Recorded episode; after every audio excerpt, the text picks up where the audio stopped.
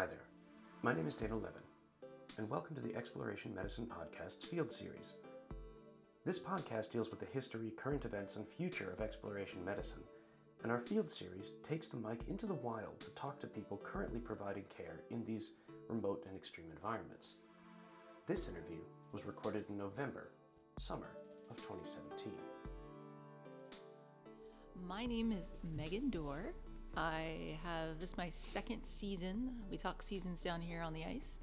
Uh, so my second summer season. I came down here September 1st uh, in Antarctica, and I work here at the McMurdo Clinic.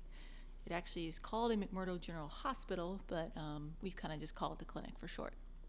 And yeah, I am a nurse administrator is my title, and uh, I kind of do a lot of the background clinic um, ordering and kind of running and administrating that a clinic needs to have to actually operate. Uh, my background is that I live originally in, um, well, I live now in Portland, Maine, and uh, I've been working up there in a hospital, and I've uh, come back down here now, working there when I'm not in Antarctica. Uh, my name's Mike Dorr. I'm a PA. Uh, it's also my second season here at McMurdo. I'm from Portland, Maine. Uh, worked about 10 years as an emergency medicine PA. I did three years of orthopedic surgery. Just tell me a little bit about like. Could you describe where we are? It's kind of a unique a unique environment. We are at McMurdo Station, so we are on Ross Island, which is the southernmost harbor in the world, southernmost port, southernmost open water. Um, we currently are, so McMurdo is at the tip of the peninsula. Uh, it is essentially the equivalent of a mining town, is what it looks like. It's very industrial. It used to be a Navy base. The hospital was built, hospital slash clinic was built in 1970 or 71, I think was the last significant construction. And we're currently sitting in the, um, the building housing the hyperbaric chamber. Uh, there's actually a lot of diving that goes on down here for science. So. Good deal. So then, you know, given your given the fact that you've worked here for several seasons and have some understanding of how things work, how does polar medicine operations? How do they? How does it work down here? What do you guys do? As little as possible. Understood. So it, it's all started uh, at home. So every person that wants to come to McMurdo um, has to do a physical qualification. We call that the PQ. okay. It's a very uh, long process from lab work to doctor's visit to a full dental visit with panoramic x ray. It's probably the most thorough medical checkup many of the people down here have ever had. Um, and then, depending on your age, your sex, and your medical history, certain tests can be added on to your physical qualifications. So, if like you've got, if you're an older person with a history of a stent, then you know you're going to have more of a cardiac workup than other people. Um, so it all starts with that. If you get your physical qualification completed, then you arrive on the ice to work down here, and we are kind of um, here to maintain the health of um, the employees and even the scientists that are down here. Um, everybody has to do this, even if you're a scientist, you have to go through these qualifications. Um, they come in for everything from slip, falls, um, cuts to um, you know we are also here in case you know something tragic happens out on the ice or you know bad accident we have you know a lot of equipment operators you know basically we have to be a functional er functional icu and a And and is it is it just McMurdo General Hospital, or are there other facilities that you are involved with while you're on the ice? Uh, when the science groups get down here, there are a lot of them that work here in town uh, and go out and do day trips, but there are field camps um, scattered all over the continent when they are out collecting samples, specimens. They can be out for days, they can be out for weeks, they can be out for the entire season, uh, sleeping in a tent uh, out on the ice somewhere. They will take a medical kit with them, basically a ammo box full of medication, and we coordinate medical care by iridium phone or radio with them. unless they need to be medevaced out. Uh, there are larger field camps, um, one, sometimes two, that will have a mid level or a nurse or paramedic with them. Uh, and then there's the South Pole Station, which is upwards of 50 to 60 people, I think, at times, and there is a physician and a mid level there year round. So how, how do you determine what supplies are either brought into McMurdo or go out with the field camps? Uh, the supplies that go out to the field camps, that's determined by uh, another company that um, does all the consulting for the science groups and coordinates the logistics of that. We're just the on ice sort of medical care. Um, so that's all predetermined in the science planning off season. Uh, so the first day I arrive, I have a spreadsheet that tells me which science groups are coming in, who's taking a kit, and who needs which supplies. And that's coordinated with other departments also. Are there field camps that are present in the winter? Uh, no. No. Why not? Why, why would they not put field camps out in the wintertime? Uh, negative 30, negative 40 degrees with a negative 50, 60 wind chill and 24 7 darkness. But McMurdo's a seaside town. Only for a few weeks. okay, so it's basically too harsh in the winter to send people out in the field safely. So you mostly it, it, you you do that. All those operations happen during the summertime. Uh, yeah, there is science going on in the winter uh, here in McMurdo. There are science groups that are year round. There's um, atmospheric uh, research that's going on. There are um, there's a lidar facility up on one of the nearby hills. Uh, NASA has a satellite tracking station here. I believe that would be the right term for what they're doing. They don't really tell us. think they're hiding the aliens. Hey guys, it's Dana cutting in here for a second. Um, the ridge line that Mike is referring to is called Arrival Heights and was actually named on the British National Antarctic Expedition in 1904 by Robert Falcon Scott's team. This is the same team that built Discovery Hut, and upon landing, they noticed this ridge line around the bay in which they arrived and creatively named it Arrival Heights, along with other creatively named features like Observation Hill and Hut Point. So, between the 1950s and today, various radar stations, LIDAR stations, and spectrometers were installed by the New Zealand government and NASA to observe the aurora australis and the stratosphere. It's now one of the many Antarctic specially protected areas limiting human access to prevent interference with the equipment there. But the NASA restricted access signs, locked buildings, and the name Arrival Heights give rise to one of the more popular Antarctic conspiracy theories.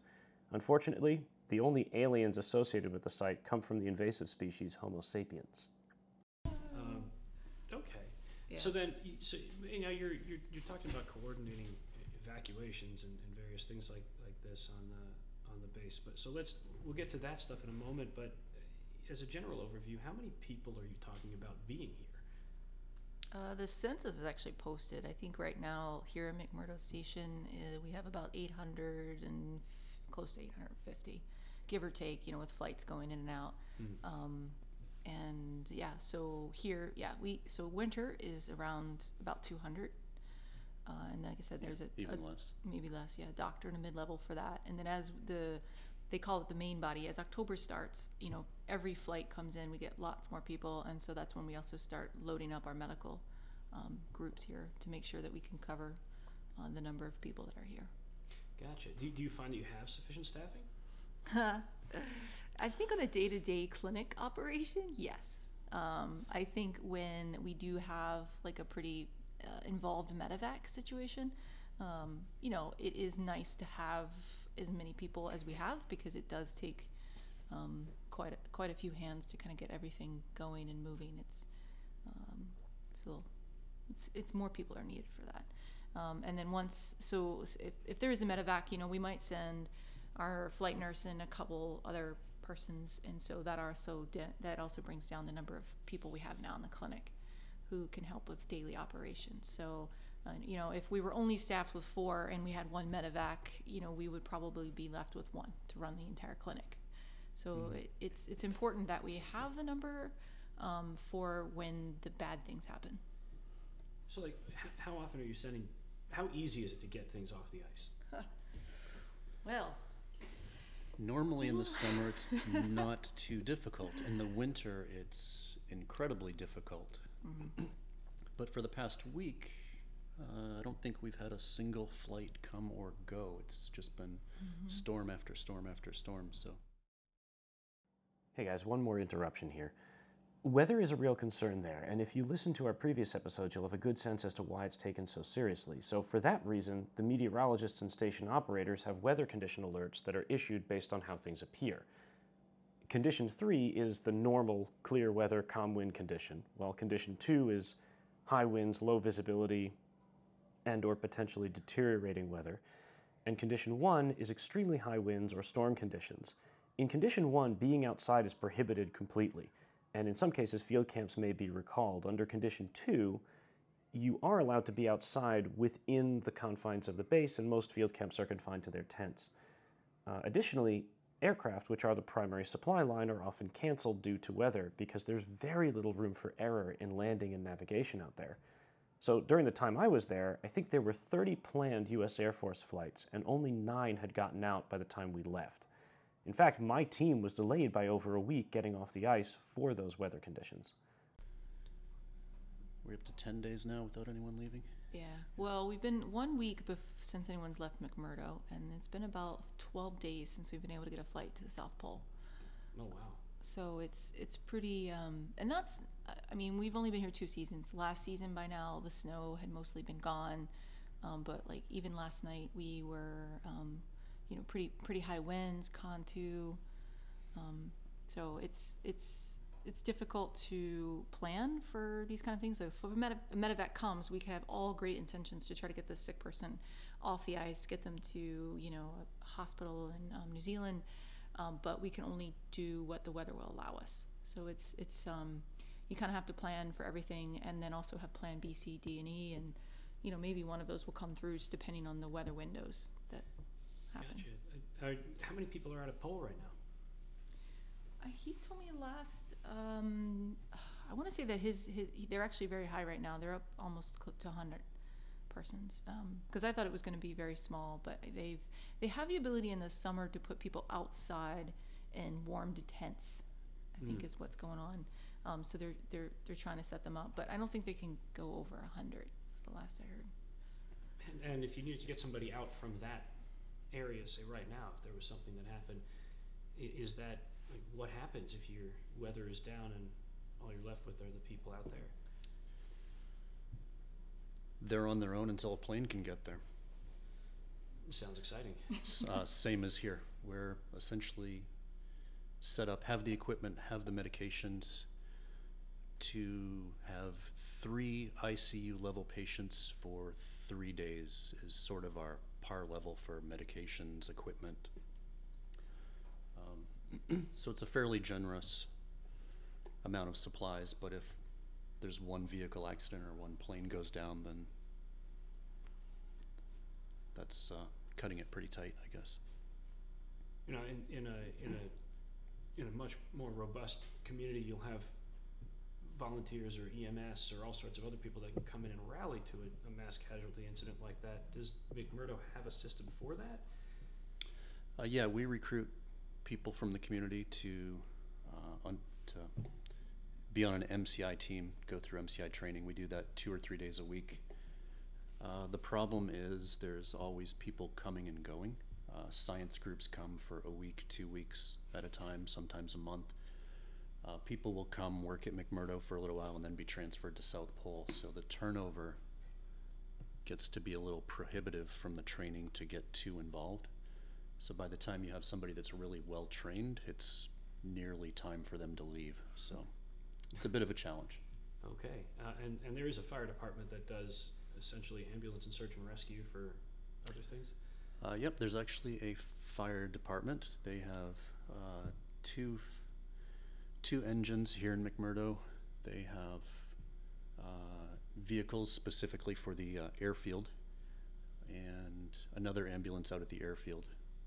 Um, so they have two during the summer. They have two stations staffed all the time, and there's also a full-time search and rescue team, and then a volunteer search and rescue team on top of that. Have either of you guys been around for any of these more dramatic experiences? Like anything that you can or are willing to share? We did have um, one Trauma. one trauma last year um, that was not um, did not have a happy ending, um, but I think it's it's you know part of the situation here is you know we are um, kind of out here we're extremely remote and um, the reaction time is as fast as we try to get to where we need to be and it, it's not going to be what people are used to so you know if you get in danger out at a field camp and um, you know you get in trouble you know we don't have the ambulance time that you are used to in the states of 10 15 30 minutes it's you know it could be almost an hour before we can get to you. So um, sometimes you know when when people get into trouble out on the ice they have some kind of trauma um, you know you're you're dealing not only with trying to get to them and get them back here but you know you've got the cold you've got the weather you've got you know trying to find them maybe a storm's come through um, so there's a lot of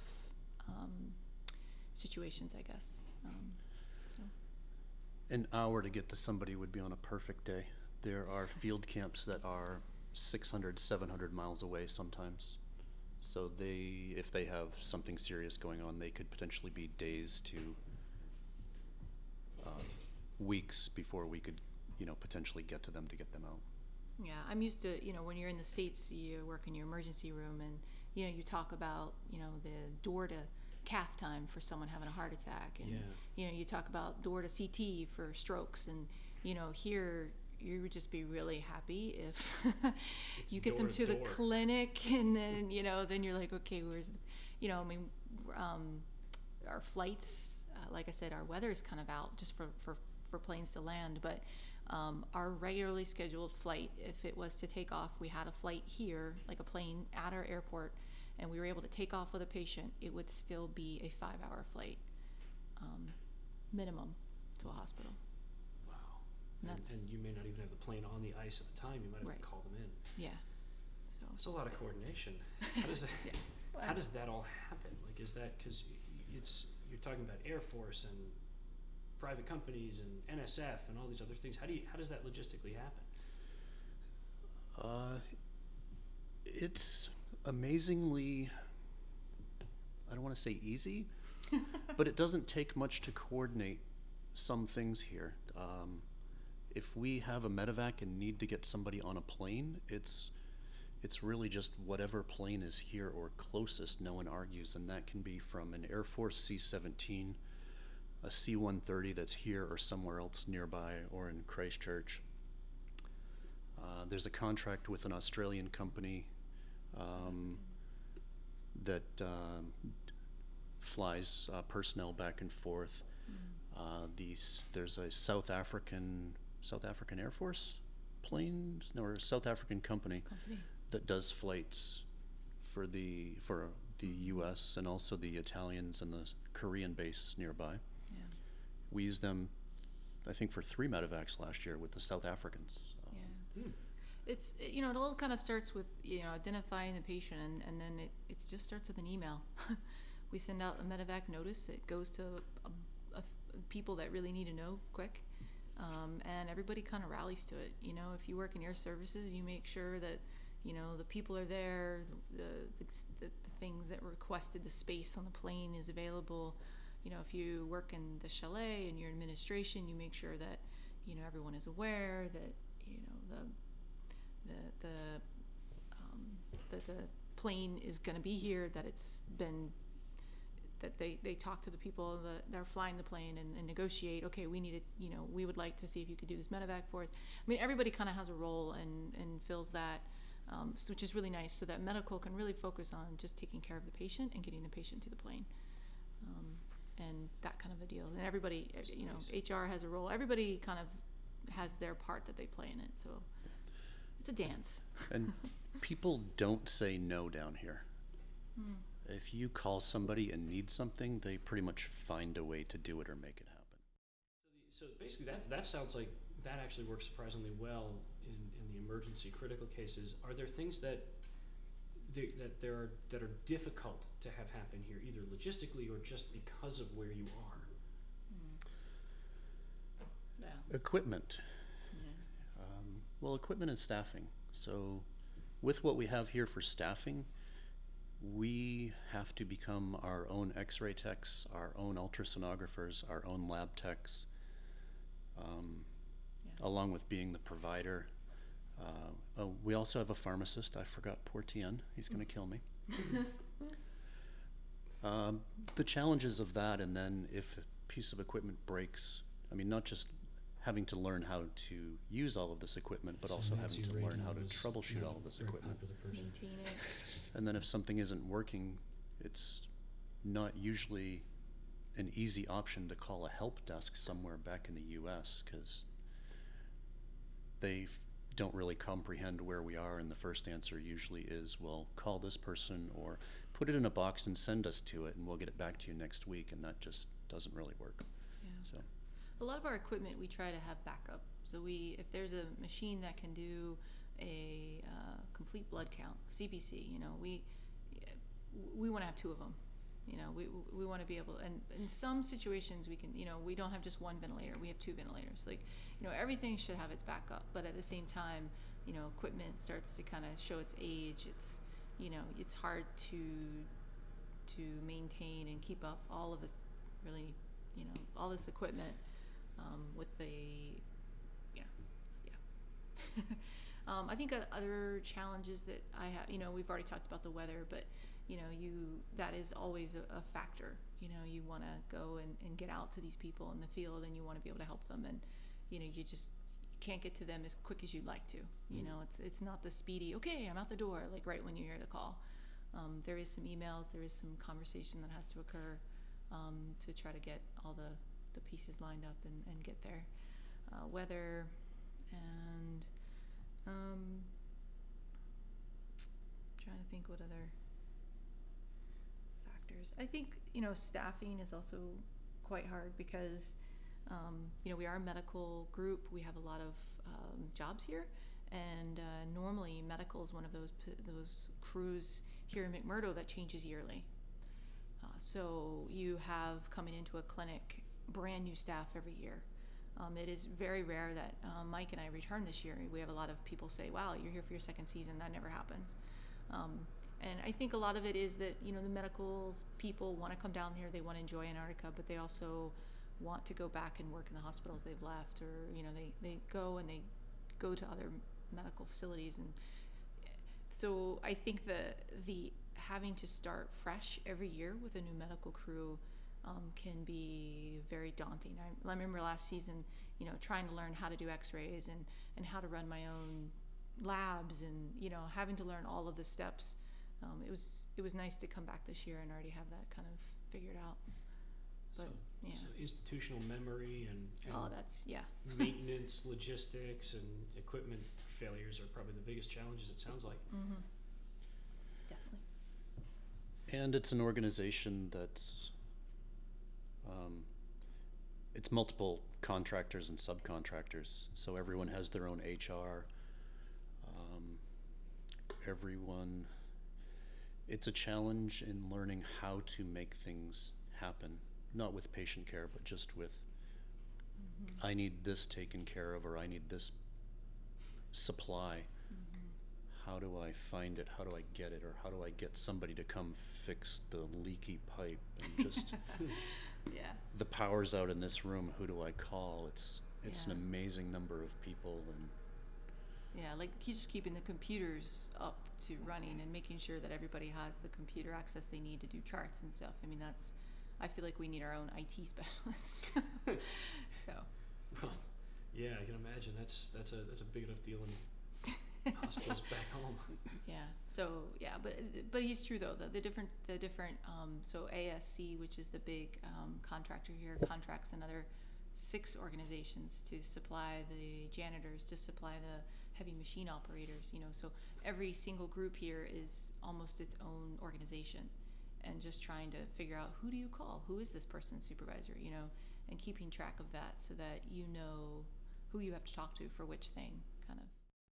So, if you know, uh, following on that, if uh, since it's people do turn over so much, what kind of training would you expect, or would you would be useful for somebody coming down here or interested in coming down here?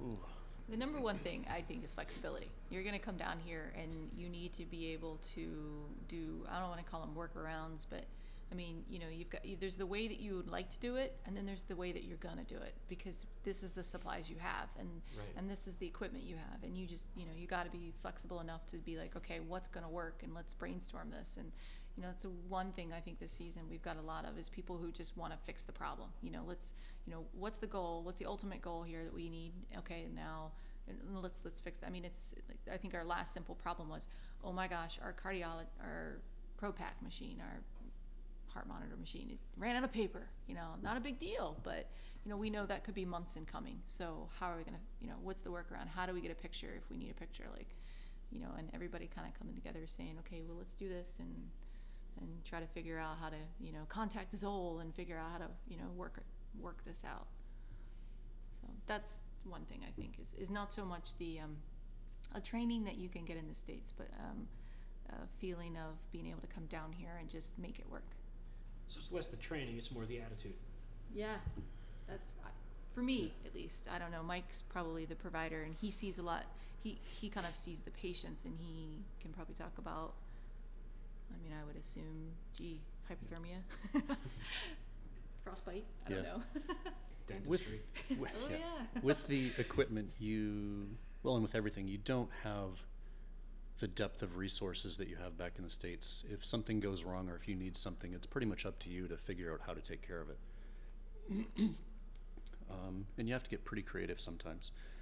Um, taking paper from another machine and you know marking it or cutting it to fit or going around station and seeing you know which science group may have a piece of equipment that has the same width paper and just making it work. I mean that the paper is just a single example but just things like that. But as far as training to have um, it's challenging because you're sort of the the occupational health person you're the primary care person you're the emergency person you're the orthopedist you're the dentist you're you're everything um, we can consult with physicians back in the states by either by email phone or, or video teleconference um, but there's only one person that can do the you're still the one doing the exam and doing everything and just uh, sending off a consult or talking to somebody about it uh, you don't really have the backup I think a lot of people on station would prefer to have an occupational health provider here because that's most of what we see. Um, and primary care, just runny nose, sore throat, flu, or flu like. A lot of back pain, a lot of repetitive use injury. Um, but my attitude on that is none of those are things that are going to kill anyone. They're uncomfortable and annoying, but when push comes to shove and we are 2,000 miles away from the nearest hospital, I think the people that need to be here are the people that know what to do when something really serious happens and you don't have time to wait. Um, if someone's back pain just isn't getting better, if they've got, I can, I can get people comfortable from minor injuries and problems, or take them out of work, or modify their behavior. I can send them to Christchurch uh, if it's something bad enough and I can't take care of it here. But um, yeah. Gotcha. and is there a so if somebody is interested in coming down here, how would they do it? Who would they contact? Like, they, Yeah. At the time of this publication,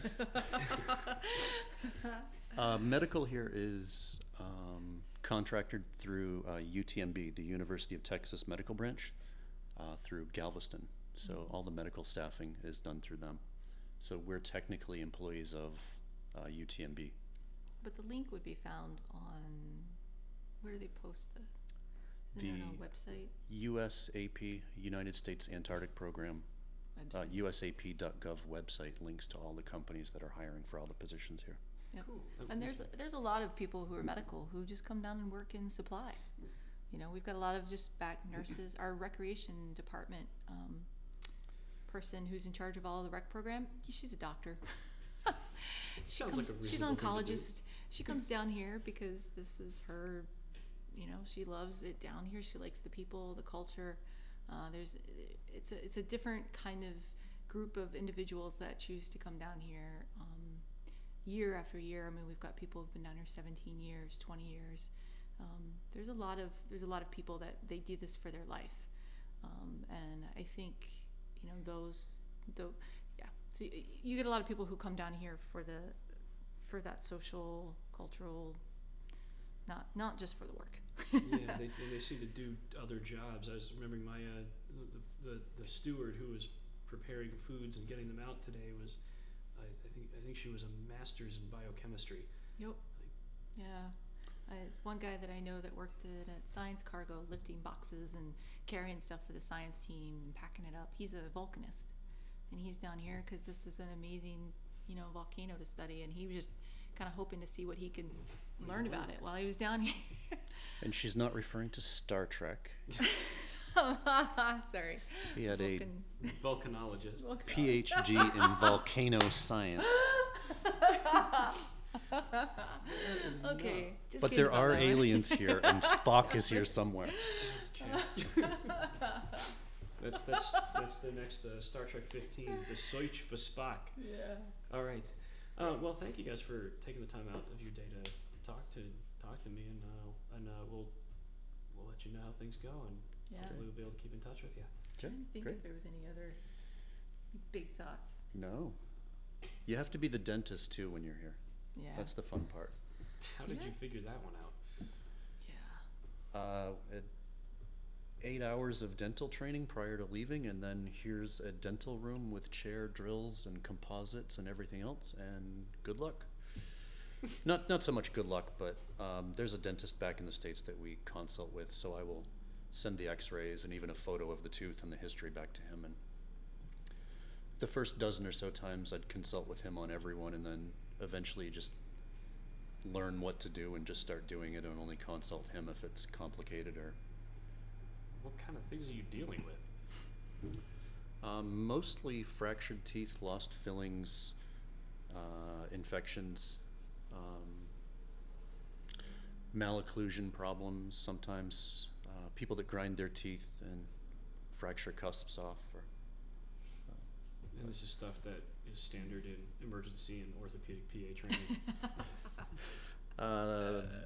well, the uh, Emergency the orthopedics background with the power tools has been helpful as far as transitioning to the dental equipment. It's just a lot smaller. Yeah. It's still similar to bone. Yeah. All right. Well, thanks, guys. No Yeah. problem. It was fun. Once again, I am Dana Levin, and thank you for listening to the Exploration Medicine podcast. A special thanks to our production team, Jeremy Seeker and Emily Stratton, and to Fenella Kennedy for inspiring the podcast itself. Please subscribe to the podcast and leave us a review. More information on each episode, including a comments board, is available on the website at explorationmedicine.com. And as always, feel free to reach out to us with questions, comments, corrections, thoughts, or anything else by emailing podcast at explorationmedicine.com. Thanks for listening, and see you soon.